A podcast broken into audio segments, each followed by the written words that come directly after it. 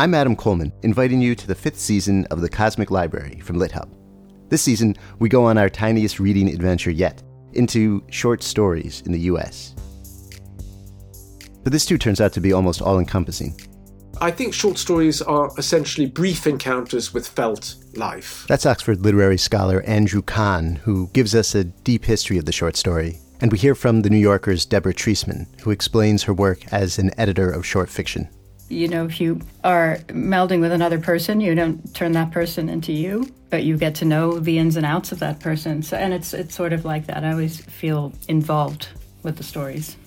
We bounce around between the history and current life of short stories with the novelist Justin Taylor. The nice thing about it going out of fashion is that it really frees you up to relate to it in a different way. This being the Cosmic Library, we make sure to go way beyond U S short stories, too. Here's the Washington Post critic, Becca Rothfeld. A lot of Kafka short stories, I think, gesture at or describe um, sort of nightmarish geographies or architectures. And the actor Max Gordon Moore reminds us just how wild short stories can be, with a reading in its entirety of Wakefield, the intensely strange, classic Nathaniel Hawthorne story. He had contrived, or rather he had happened to dissever himself from the world, to vanish. Get ready for all that and more in a season about short stories, small windows into vast universes. It's season five of The Cosmic Library, available soon wherever you go for podcasts.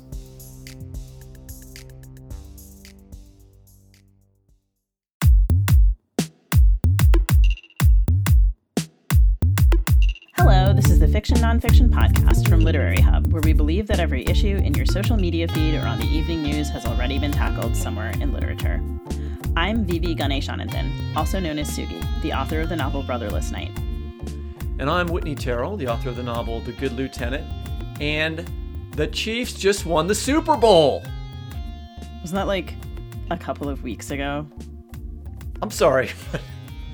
Are you saying there's a time limit on how long I'm allowed to be happy about my hometown team winning the Super Bowl for the second time?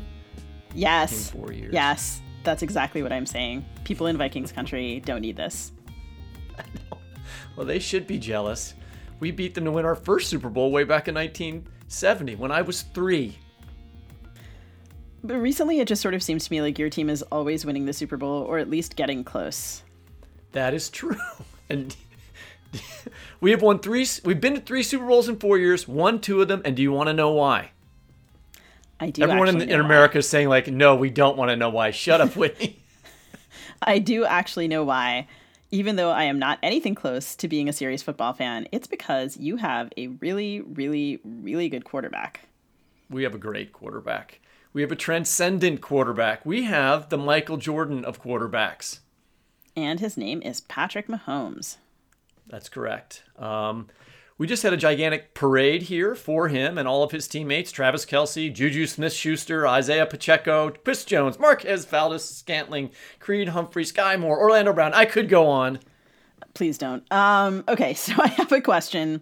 You've spent a lot of your writing career writing about the history of racial segregation in Kansas City, yet here you have this football team that is incredibly popular and presumably has a number of black players, including the aforesaid Patrick Mahomes.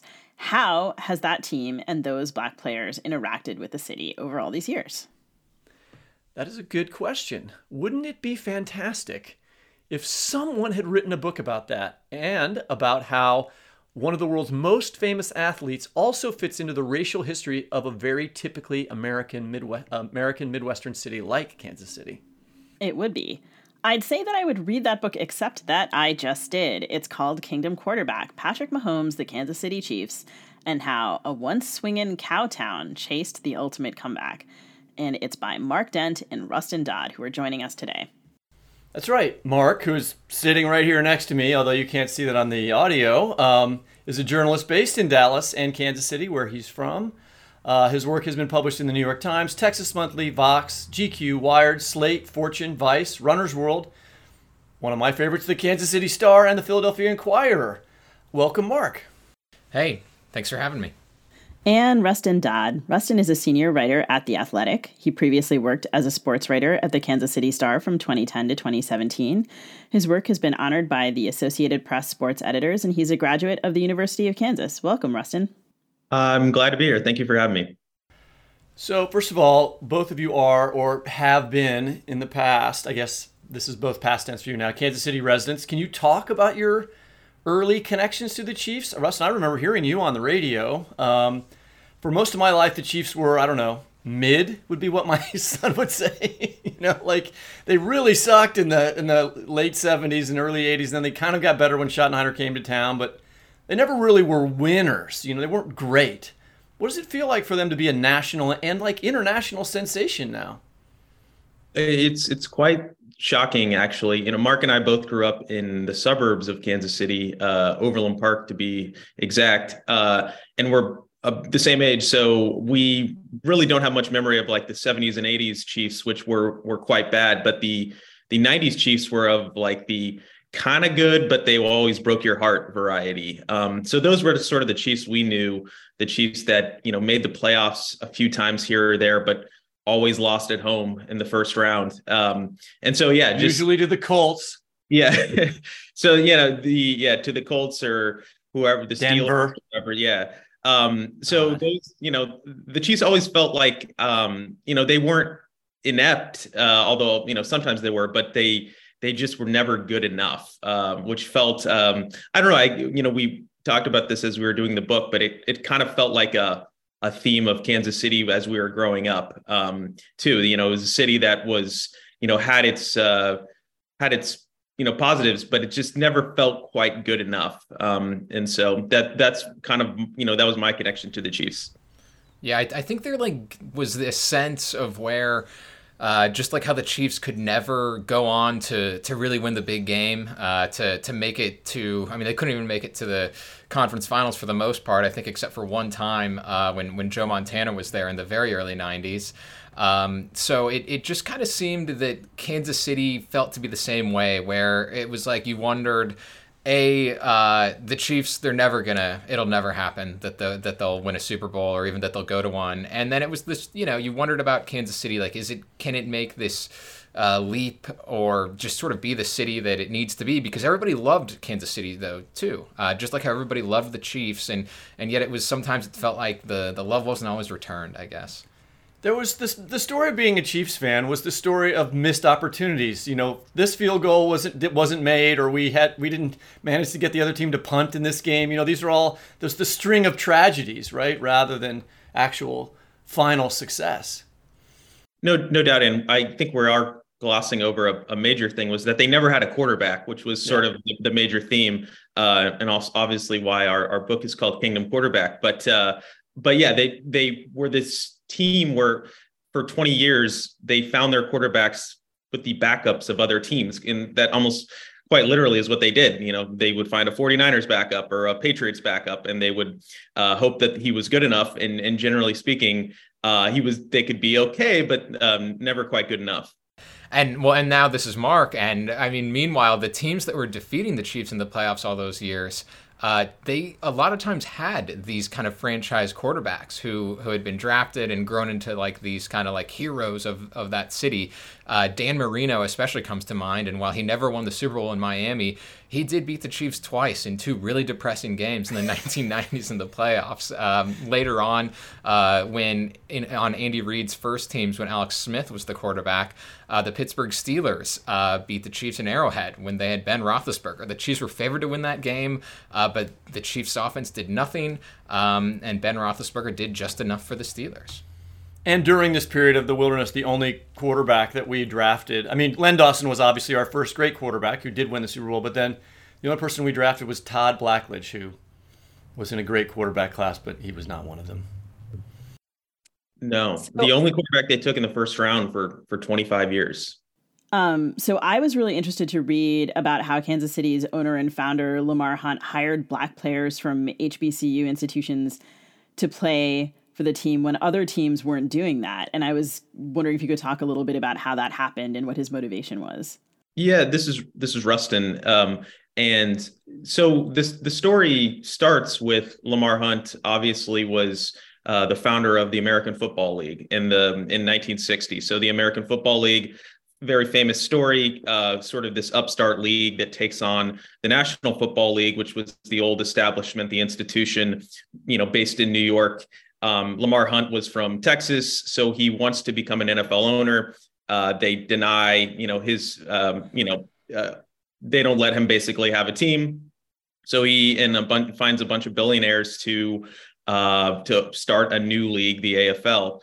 Um, and so one of the things that the A F L had to do was that they had to find, um, you know, market inefficiencies. They had to find ways to, um, you know, be creative. Um, and Lamar Hunt, um, one of the first things he found was that the National Football League was, you know, historically had not, um, you know, recruited, drafted, you know, really emphasized uh, black players. And there were many obvious reasons for that, many of them racial. Um, and, you know, college football obviously had its own history of racism. Most of the players from the major conferences, um, you know, tended to be white. That's the players that went to the N F L. There's a, there was a history of kind of quota systems in the N F L where they would, teams would only have a certain amount of black players. And so most of a lot of talented black players, especially from the South, found themselves at H B C Us um, in programs that really got zero media coverage. And so Lamar Hunt and, you know, thought as they were starting this league, you know, there's, you know, dozens, you know, potentially hundreds of really talented black players who are not getting an opportunity to play in the N F L. And this is sort of an untapped market. Um, you know, Lamar Hunt, interesting. I mean, he, he obviously, uh, a son of a billionaire from Texas, one of the, you know, the richest families in the country. You know, ironically, the Hunt family, you know, has a, quite a big history of being a, you know, big into conservative politics and big, you know, conservative donors and big Republicans, especially back at that time uh, in the sixties and seventies.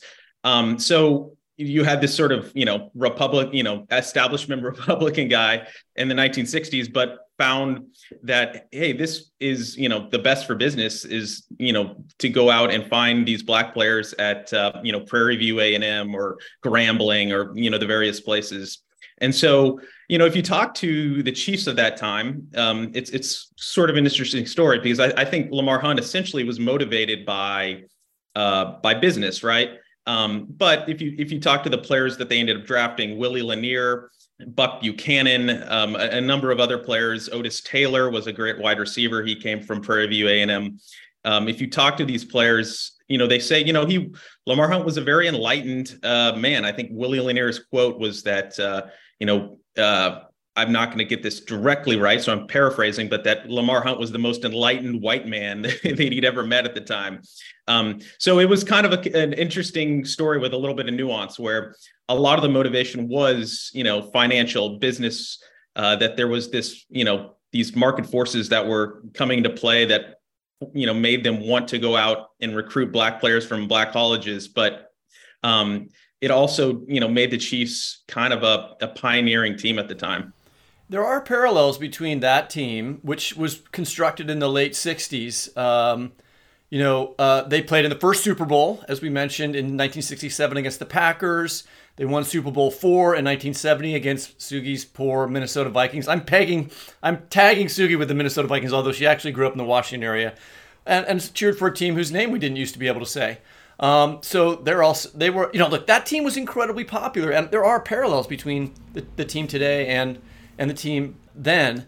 Um, but Mark, I wondered if you could talk about the fact that these players, Bobby Bell, as we mentioned, Buck Buchanan, Otis Taylor, Willie Lanier, Bobby Bell and Will, Willie Lanier are, are on my Madden team right now playing linebacker. Um, you know, but they they couldn't buy houses in certain parts of the Kansas City. I wonder if you could talk about that and then maybe read a section from the book.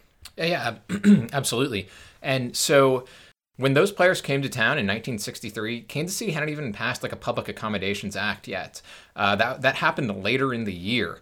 Um, so when, well, what when is, they wait, explain what oh, a Public yeah, Accommodations so, Act is. So at, at that time, when, when the Chiefs were coming to town in nineteen sixty-three, um, there were still a lot of restaurants, a lot of bars uh, that they wouldn't serve black people, or they would uh, have special sections uh, for them and, and things like that. Uh, so it was there basically was still a Jim Crow stores situation in in some ways, and and there were still department stores where uh, maybe you could shop there, but like there'd be like a cafeteria in there that would be segregated. Things like that. And so uh, the Kansas City's black community had really uh, been protesting these for uh, the years before that. And then the Chiefs came to town, and in in some ways, uh, they they came right in and ex- they experienced this. Uh, there's a detail that um, another author named Michael McCambridge, who's written about the Chiefs before, found that they were going out to get drinks, uh, some of them um, when they were just visiting Kansas City, and I think uh, H. Roe Bartle was even going to meet them there, the mayor. And uh, when it was just those black players,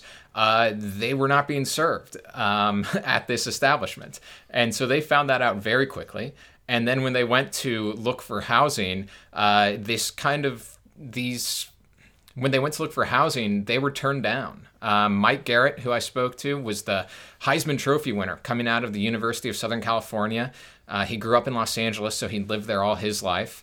And uh, he didn't really know anything about Kansas City. Like, he told me he literally just knew the song, uh, you know, the, the famous Kansas City by Lieber and Stoller. And uh, his friends on the team had kind of warned him, like, hey, like, uh, there's still going to be, like, you know, horses and buggies and all this. And and when Garrett visited, he actually really liked Kansas City at first. And and he uh, he stayed at the Mulebach Hotel. They put him up in a room, and he liked it.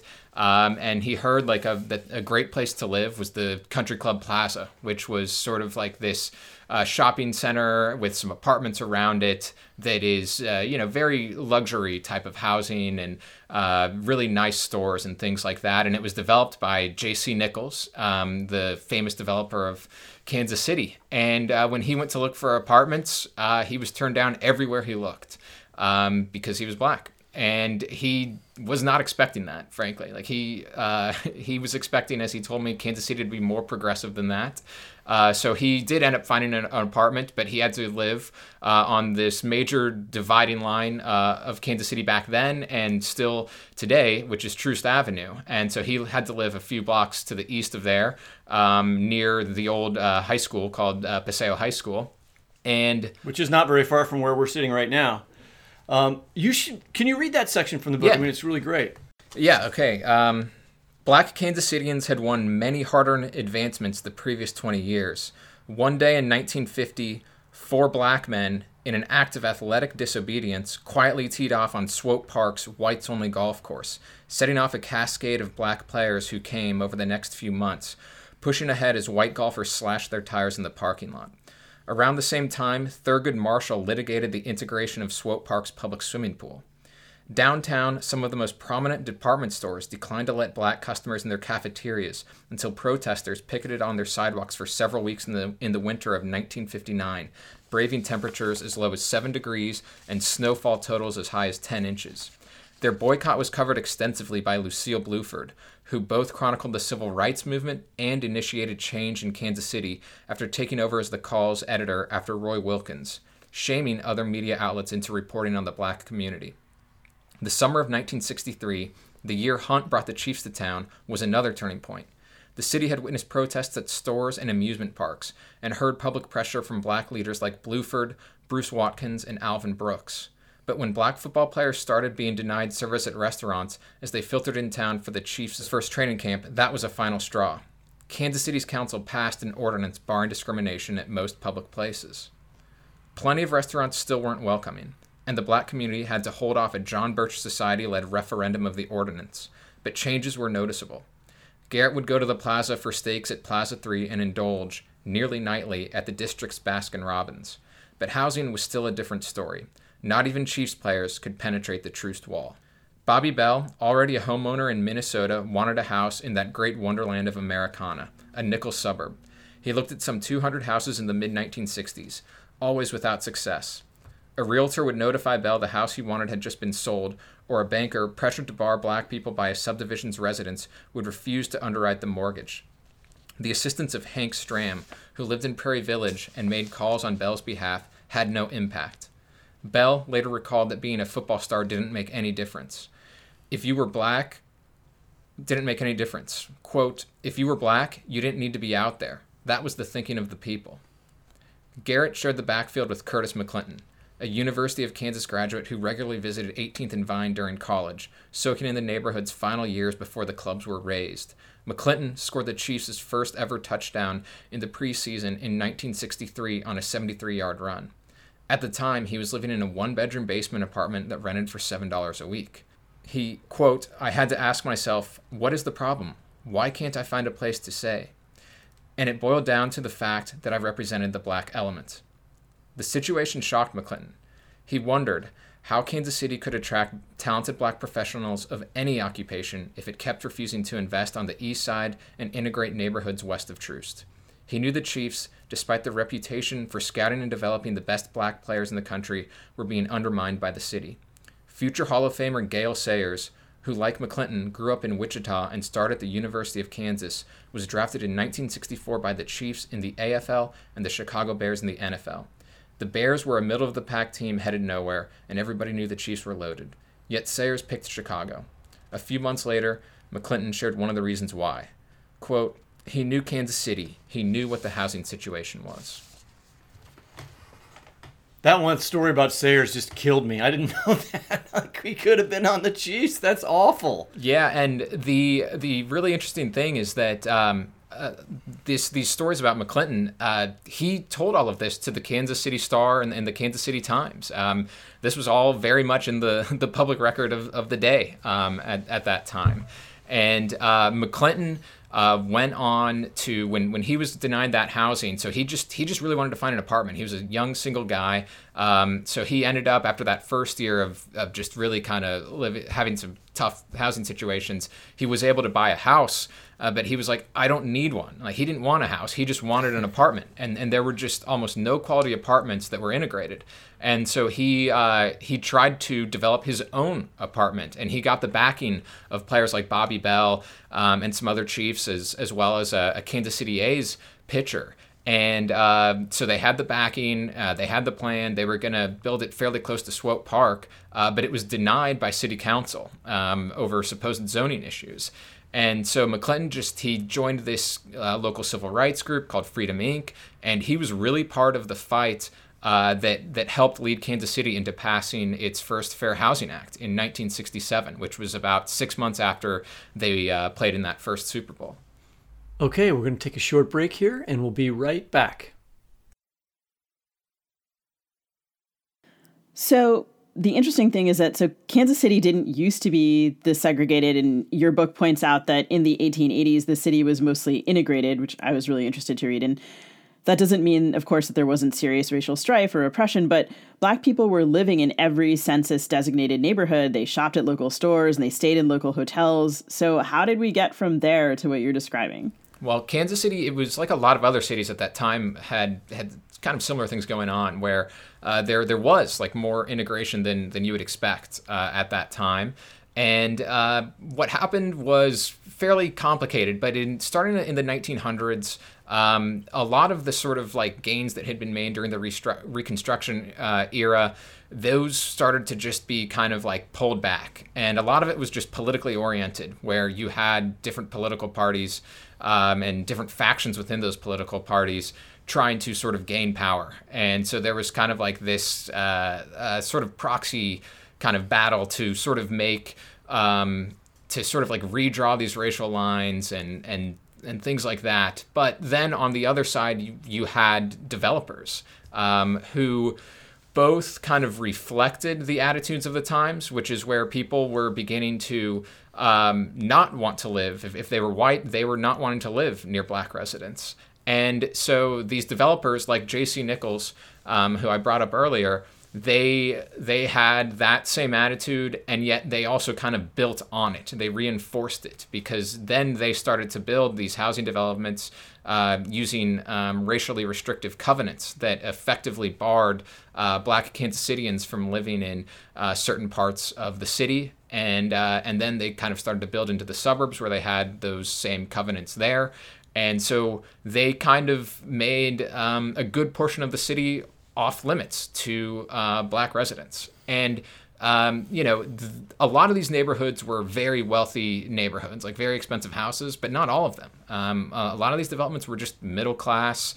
Um, like the house that we're in um, was, you know, this is this is something that I've written about. And, and I talked to you, you guys talked to me uh, about the, you know, for your book. Um, but the Nichols co- covenants are this crucial way. Re- that's why Troost, as you guys mentioned, there's a racial dividing line, because east of Troost were uh, houses that were developed by other people than Nichols, and west of Troost were Nichols neighborhoods that used homeowners associations to reinforce complicated racial covenants that stayed on the books longer than other racial covenants. And to be specific, these covenants said you cannot, this house can't be rented or owned, this property can't be rented or to or owned by anyone who's black, right? They were very explicit. Um, Rustin, you talk, you guys do a great job in the book about weaving this history in and connecting it to the Kansas City Chiefs.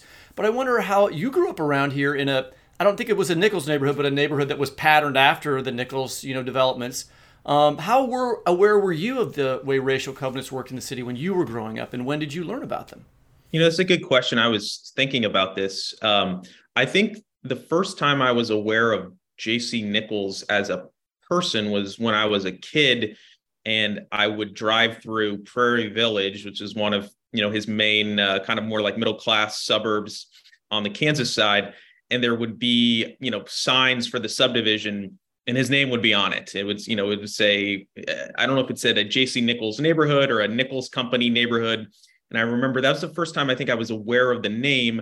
And then I most most kids who grow up in Kansas City then are familiar. They become familiar with the story of the Country Club Plaza being, you know, the, you know, quote unquote, the first outdoor, you know, shopping center for cars in America.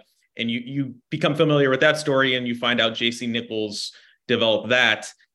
But I will be honest, I, I don't recall understanding, uh, you know, the uh, the racial really restrictive covenant part of the story until uh, potentially I was in high school or college. So, you know, we were talking about the early two thousands into, you know, the late two thousands.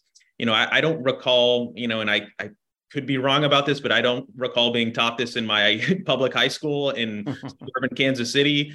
Um, you know, I think you become aware of that the city is uh, really segregated, and truce is the dividing line. Um, but I don't think we were taught the systematic kind of way that it became that way, uh, you know, in high school. And I, I think, you know, as I got into high school and early college years, is probably the first time I really became aware of that. So we're talking, you know, mid to late two thousands. Yeah, The King of Kings County is the book that I wrote that was about that. And I that came out in two thousand five. There was a book that came out right before that called Race, Real Estate, and Uneven Development, which was a nonfiction book that was also very good. I think those were the first books that were really talked about this. I remember I had an aunt on my mom's side of the family who showed me the covenant in, in her Uh, on her house, which was just in which was in Prairie Village, actually, because uh, I was asking her, why do so few people live downtown? You know, why did everyone move out into the suburbs?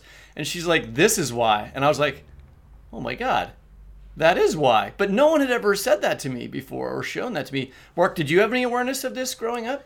I, I I did not, and obviously growing up in, in, in the same areas that uh, Rustin did, I don't remember anything uh, being taught about that in, in school. Um, of a lot of the people that we've interviewed, you know, people who grew up uh, both on the east side of the dividing line of Troost Avenue and, and those who grew up west or in the suburbs, uh, they didn't either. It was like, I, I think people noticed these sort of patterns of segregation, and you certainly noticed it more on the east side, especially that there was a lack of resources on that side as well. But the actual story of how it got that way was something that was, uh, you know, much less, um, much less talked about, much less discussed. And so, um, you know, one person I remember talking to who's around our age, about, I think in his early thirties or late twenties right now.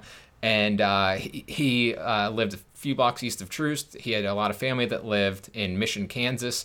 And it was just like, in some ways, a different world on both sides of there. But it wasn't until he went to U M K C and I think had a class where they taught Kevin Fox Gotham's book uh, that he learned anything about it. Um, I will say this. There was one person who I did interview. That's the um, book, Race, Real Estate, and Uneven Development. That's the author of that book. Yeah, yeah and there's one person I interviewed um, who's a pastor here in town, uh, Ron Lindsay. And uh, so he grew up in like the sixties and the seventies, and went to Kansas City public high schools, and he says he did learn about J C. Nichols back then. Um, so there may have been a time that uh, it was um, a little bit more standard to learn a little bit more about this, but uh, certainly not uh, in the last uh, generation or so. So the great Chiefs players from the sixties and seventies, like Mike Garrett and Otis Taylor and Buck Buchanan and Bobby Bell and Willie Lanier. Keep going. Keep going. All hallowed names in Whitney's house growing up. Um, These players were not able to change the racial realities of Kansas City, of course. Um, so what about Patrick Mahomes fifty years later? How does he connect to this story? One, maybe one quick thing to add to that is that uh, in some ways they they faced, uh, you know, people like Bobby Bell, uh, Mike Garrett, and, and Curtis McClinton. They they did run into these housing problems when, when they first got here. But, you know, McClinton, again, uh, he worked, uh, he fought for it, and changes were made. Um, they didn't come easy, uh, but McClinton and a lot of other black leaders uh, fought hard, and, and they got much better housing situations uh, than what those players had when they first got here. And Bobby Bell, he did end up getting his house in Prairie Village. It took him forever. It took him five years and a lot of things to go right before he got it. And then he encouraged some of his teammates to move out there. And so they, they by being there, uh, and this is especially what Mike Garrett told me, he felt that like the Chiefs did change people's attitudes. And um, whether, and it was obviously long overdue, and there was a lot of other things going on at the same time that helped change those attitudes as well. But the those Chiefs, um, they ended up changing Kansas City a little bit with being in the city, with winning that Super Bowl. And I, I think that Patrick Mahomes today, he's here in a much different time. Yeah, Rustin, I wonder, you know, he Mahomes lives or has lived uh, over in the Sunset. Is it the Sunset Hill neighborhood? Is it Sunset Drive? Is that the actual street? I think it's where... It's where I have Alton Atchison, the real estate developer in the King of Kings County, lives there too, in, in my imagination. So that was a Nichols neighborhood that he lives in now. He plays golf at Mission Hills, which was news to me that, that your book told me. You know, so he hasn't had that same different that same difficulty. But is he go, is he?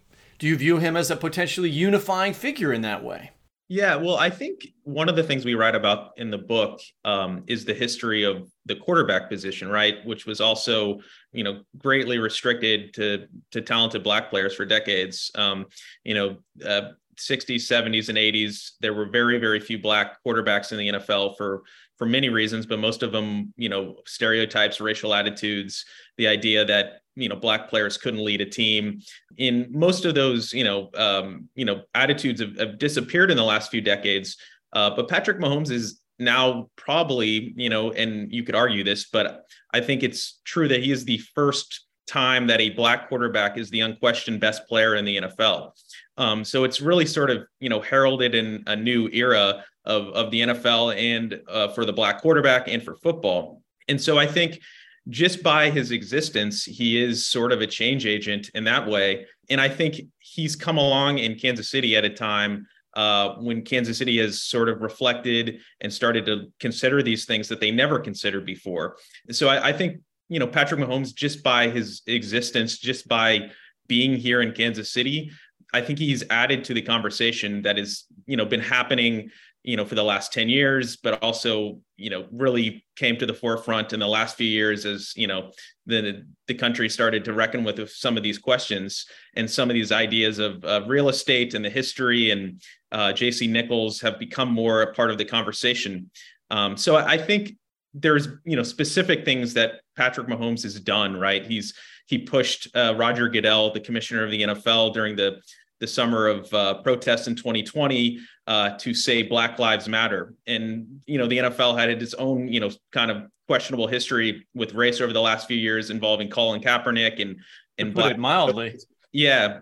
And so, you know, and, and at the time there was, you know, people in the league who said, you know, if Patrick Mahomes wasn't, you know, part of that player driven push to push the league, the league would have not been so quick to act, but he was, he was part of that player driven push to get the league to really, um, you know, consider its, uh, the way it was, um, you know, treating racial issues. Um, so he, he has done specific things like that, but I think just as much, um, you know, his, the, the level that he's played at and his kind of existence, he lives in a J C. Nichols neighborhood. Um, it, it really has added, I think, um, both, you know, I, you know, you could argue both a unifying figure, but also sort of um, a change agent just by, um, just by his, you know, arrival in Kansas City. So is there something particular about Patrick Mahomes' upbringing or his personality that allows him to be that unifying figure slash change agent that you're talking about? Or,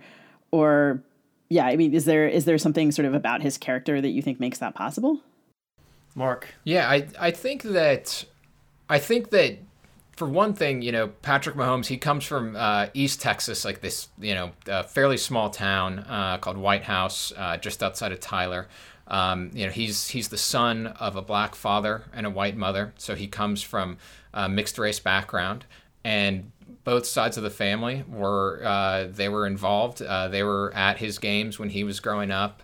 Um, you know, uh, Mahomes' grandfather told me uh, that he kept in really good touch. His parents did divorce, but Mahomes' grandfather uh, stayed pretty close with uh, the grandparents on his mom's side. And, and those families kind of interacted.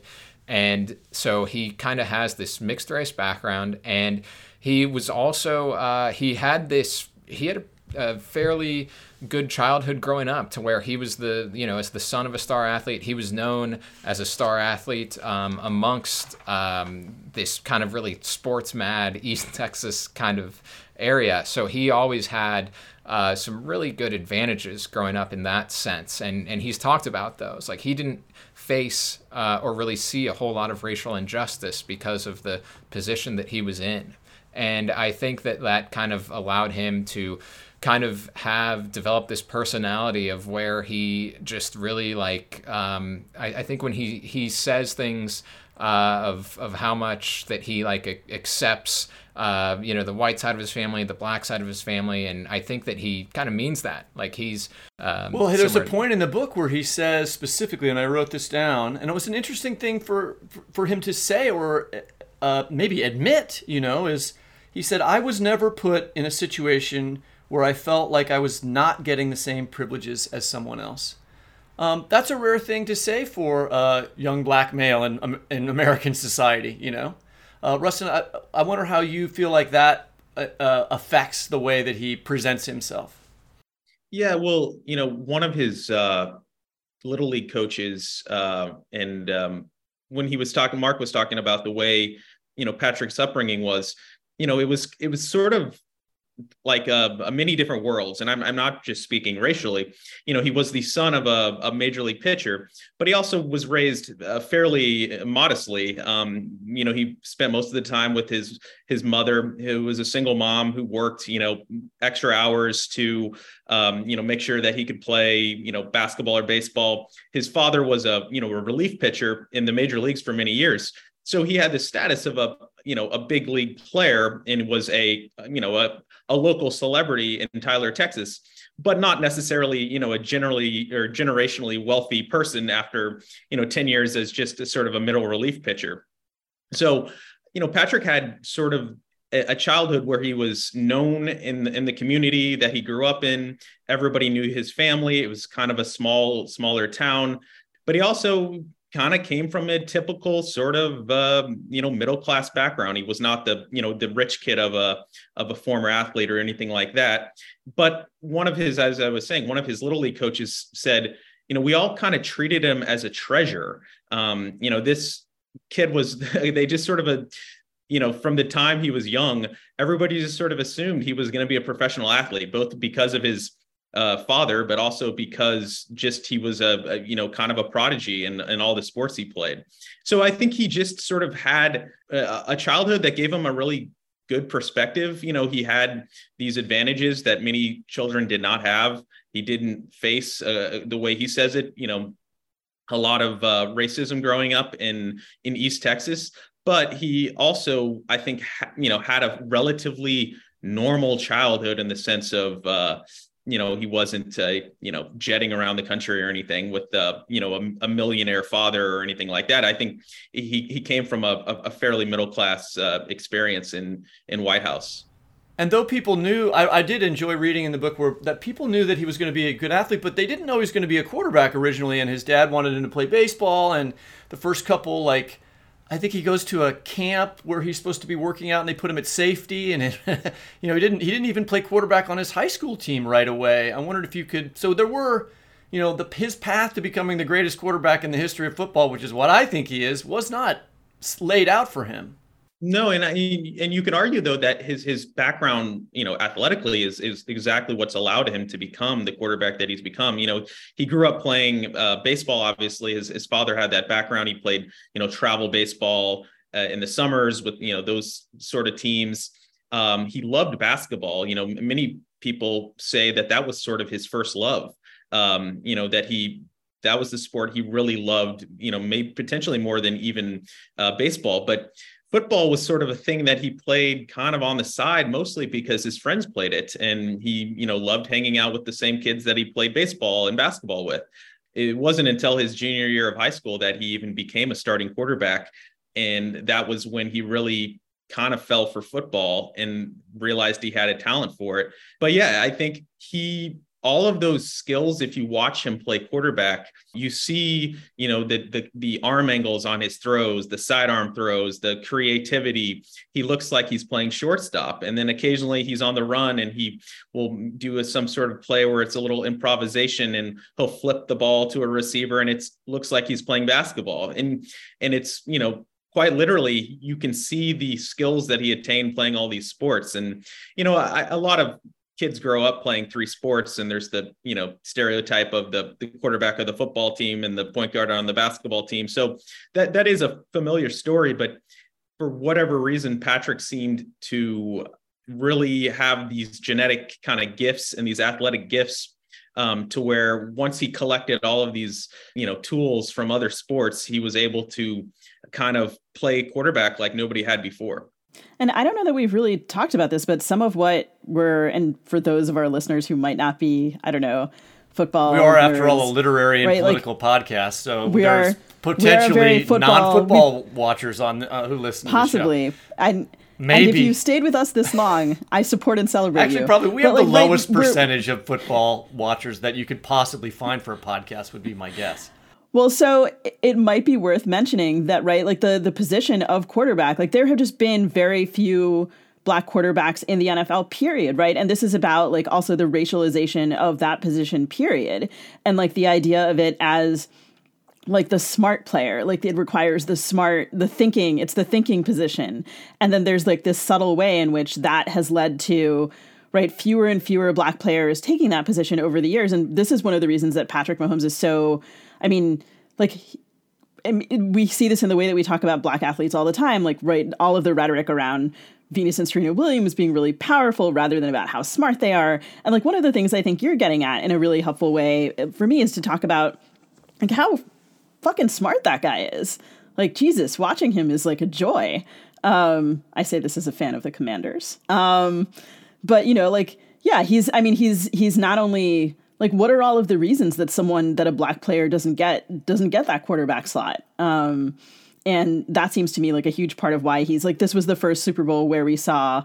Um, and of course, everyone here, everyone talking right now knows this, but like for our potentially less football forward listeners, like this is the first Super Bowl featuring a black quarterback versus a black quarterback. Am I right about this? Yeah, I mean, I, I mentioned this earlier, but there was, you know, a history of restricting black players from the quarterback position. And if, if you look back at, um, you know, in the sixties and, the, you know, there were stories done about this, you know, why are there not more black quarterbacks? And, you know, famous coaches, uh, you know, Vince Lombardi or, you know, coaches from the New York Giants or executives, you know, they would give these answers that were sort of like, well, it's not, you know, racism or it's not a racial thing. It's that, you know, they don't have the leadership skills. Um, you know, they would say things like, you know, it's not that they, um, you know, they can't make the throws like like we need in the N F L. That I, one, you know, football executive was quoted as saying that, you know, black quarterback, their their movements are too loosey-goosey was the word he used.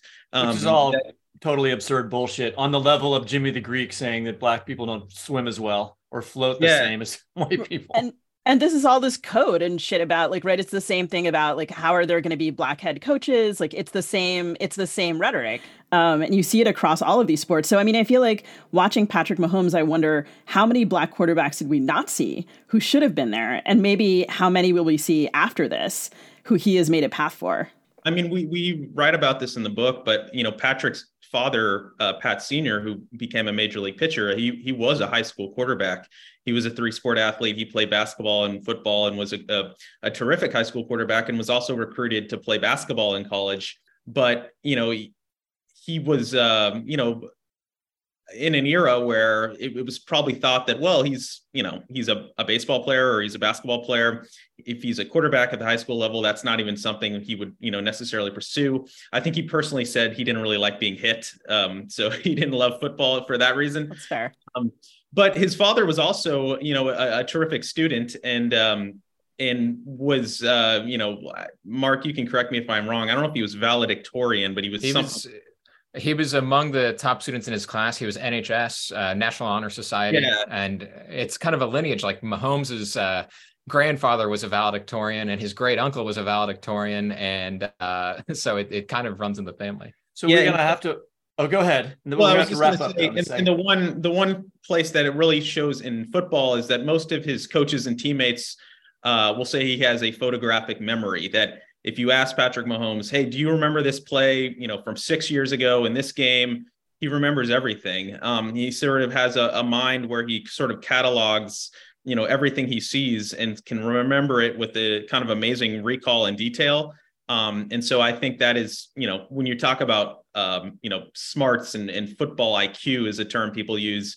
Um, he's at the top of the game in that regard as well. I mean, people talk about football as being a physical game and, and being the players being meatheads, but the reason people love watching football is that the quarterbacks and receivers are processing information at an incredibly high rate. To imagine all the things the defense is doing and all the different coverages and imagine the arc of the ball and where it's got to land, all that is brain processing, you know, but there's also toughness. And, and Mark, for the last story here, just because I want to glory in this for a moment, there was a story in the book about him having a broken foot in high school and playing through all the sports, which he, now we learned he he is he just did in the Super Bowl with a with a high ankle sprain playing all of these games. I wonder if you could just talk about that and send us out on a high note. Uh, absolutely. So there's a little bit of debate about how broken his foot was in high school, but sometime before his senior year, he was uh, playing baseball and hurt his foot. Um, and any kind of normal kind of high school student who had at, at that time a scholarship to Texas Tech University for football, and he was considered likely to be drafted in, into the major leagues if he didn't want to play football, probably would have gotten surgery and, and just chilled for like two or three months. But instead, Patrick Mahomes played that entire football season. Um, he'd sometimes walk around the hallways wearing a boot or lift weights while wearing a boot. Um, and, you know, he did Patrick Mahomes things like run all over the field and then throw the ball fifty yards, the, the same stuff we see him do today. And then, okay, so then you might think, all right, well, now maybe he'll get that surgery. But nope, um, after they lost their last game, um, roughly a week later, he was already playing basketball again uh, and still wearing that boot in the hallways. And, uh, and then he played baseball after that. So he kept on playing with this injured foot throughout his entire senior year, and he was dunking on people in basketball and uh, and just doing everything that uh, that we see him do today. So while we're talking about all of this stuff about racial discrimination, anti-Blackness, et cetera, I feel like I must ask slash mention the name of the Kansas City team, which I have mostly managed to not say because of my own mixed feelings about this. I wonder if you guys can talk a little bit about about that, um, about the history of the name, um, about like some of the traditions that go along with it. Sure. You know, the the very short history. So the Chiefs moved from from Dallas uh, in nineteen sixty-three. They were the Dallas Texans. Uh, when they moved to Kansas City, they became the Kansas City Chiefs. Um, you know, the, the story that is told mostly in uh, Kansas City is that they were named the Chiefs as a tribute to the mayor of Kansas City at the time, Roe Bartle, who Roe Bartle had a history of working with uh, the Boy Scouts. He was sort of a Boy Scout leader, both regionally and nationally. Uh, and one of his, uh, you know, local troops, they became the tribe of the Micosay. Uh, he created sort of this uh, Native American cosplay uh, with a, you know, a summer camp and a local Boy Scout troop. So he was very involved in the Boy Scouts, and he adopted the nickname Chief. Um, so he was, um, you know, a, a white mayor from Kansas City, but he had the nickname Chief. And so when the Chiefs did move to Kansas City and they had a naming comp, uh, contest, uh, the, the, they eventually elected to go with Chiefs. So partly because of a tribute to the mayor who had helped bring them to Kansas City. Um, although Lamar Hunt, who was the, the owner of the Kansas City Chiefs at the time, um, you know, he was quoted at the time as saying, you know, it's a good name. We like that it's short for newspaper headlines, which I, I found funny, um, but also that it would, um, you know, it was a tribute to Roe Bartle, But also he mentioned um, explicitly that, the, you know, the area of the Kansas City with Kansas and Missouri in the Midwest had a, a long history of Native American tribes. And he thought it was a, a suitable nickname uh, in that way. So it was even on his, his mind at the time. Um, um, I guess we can't ask him if it, how, how he thought about it, but it definitely was part of uh, the decision. So um, it's, you know, it's been a, a bit of a, you know, obviously a local controversy, but not necessarily just the name, but some of the more the iconography, right? So uh, the Chiefs fans do the tomahawk chop. They've done that since the early nineties, the same chop that they do at the Florida State uh, football games, and the Atlanta Braves fans do it. Um, you know, we write about this a little bit in the book, but um, they Chiefs tried to stop the uh, tomahawk chop in the nineties, but there was so much uh, outcry from fans that they just quickly relented. Um, and just said, okay, well, you know, we'll, the fans want to do it, so we're going to do it. Um, it's become obviously con- more controversial in recent years. And, um, you know, they've also have a ceremony at the beginning of games where they uh, have a little bit of a drum ceremony where somebody pounds on a drum um, and there's some kind of chanting in the stadium. Um, and the Chiefs have been slightly proactive in trying to bring in, um, you know, Native American tribes to how they would say, you know, be respectful and, you know, do these things in the right way. They bless the drum, you know, those sort of things. But there are still many, many, obviously, um, you know, local, um, you know, Indians and Native Americans in the area and across the country who who find the name and more so the iconography to be quite offensive. So um, the Chiefs have banned uh, fans from wearing uh, any sort of headdress or any sort of, you know, Native American imagery. That is one thing that they have done in recent years, um, but they are still, you know, actively encouraging the tomahawk chop and, um, you know, some other, you know, elements of the game day experience as well. So Patrick Mahomes, smarter than you are, tougher than you are, now very much richer than any of us. Uh, and now he will begin to be hated by everyone except for us here in Kansas City, which is fine. That's part of the process. I understand. But it won't be it won't be because of your book. People uh, will love reading about him in your book. Mark and Rustin, thanks so much for joining us. And we encourage our listeners to go pre-order Kingdom Quarterback, which will be out this summer. Yeah, thank you so much thank for having you. us. Thank you so much. This has been great. That's it for the Fiction Nonfiction Podcast. This podcast is produced by Ann Knigendorf. Our theme music is composed by Travis Workman. You can subscribe to us by typing fiction slash non slash fiction into the search bar of your favorite podcast app. Please go give us a rating and review on Apple Podcasts if you haven't done it yet. You can also listen, find previous episodes, and read excerpts from our interviews at the Literary Hub website, lit hub dot com, where the Fiction Nonfiction Podcast page is listed under the Lit Hub Radio tab. We'll also post that show page with links to the books we referenced this week on Facebook at F N F Pod, on Twitter at F N F Talk, on Instagram at fiction dot non dot fiction dot podcast.